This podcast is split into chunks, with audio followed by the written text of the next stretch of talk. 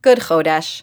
Shvat is the month of Tu B'Shvat, the birthday of the trees and the day we eat fruits of the trees, and yet it falls in the winter when the trees look dead and bare. Wouldn't it be more appropriate to celebrate trees in the spring or summer? We know that Tu B'Shvat in midwinter is when the sap in trees begins to rise and run through the trees in preparation for forming the summer's fruit. This process is silent and invisible. Even to a careful observer, the tree still looks bare and dead. Yet inside there is movement and growth, which will in time lead to leaves sprouting, flowers blooming, and fruit growing. Why do we celebrate this silent, subtle growth instead of the fully formed summer tree? The answer is simple. The lesson of Shvat is that we celebrate the simcha of the process, not the simcha of the product. We recognize a joy in the very process of growth, not just in the final attainment of a goal.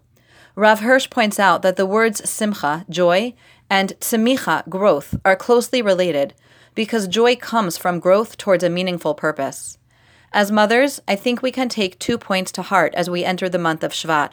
Firstly, growth is often silent and invisible, our own and our children's.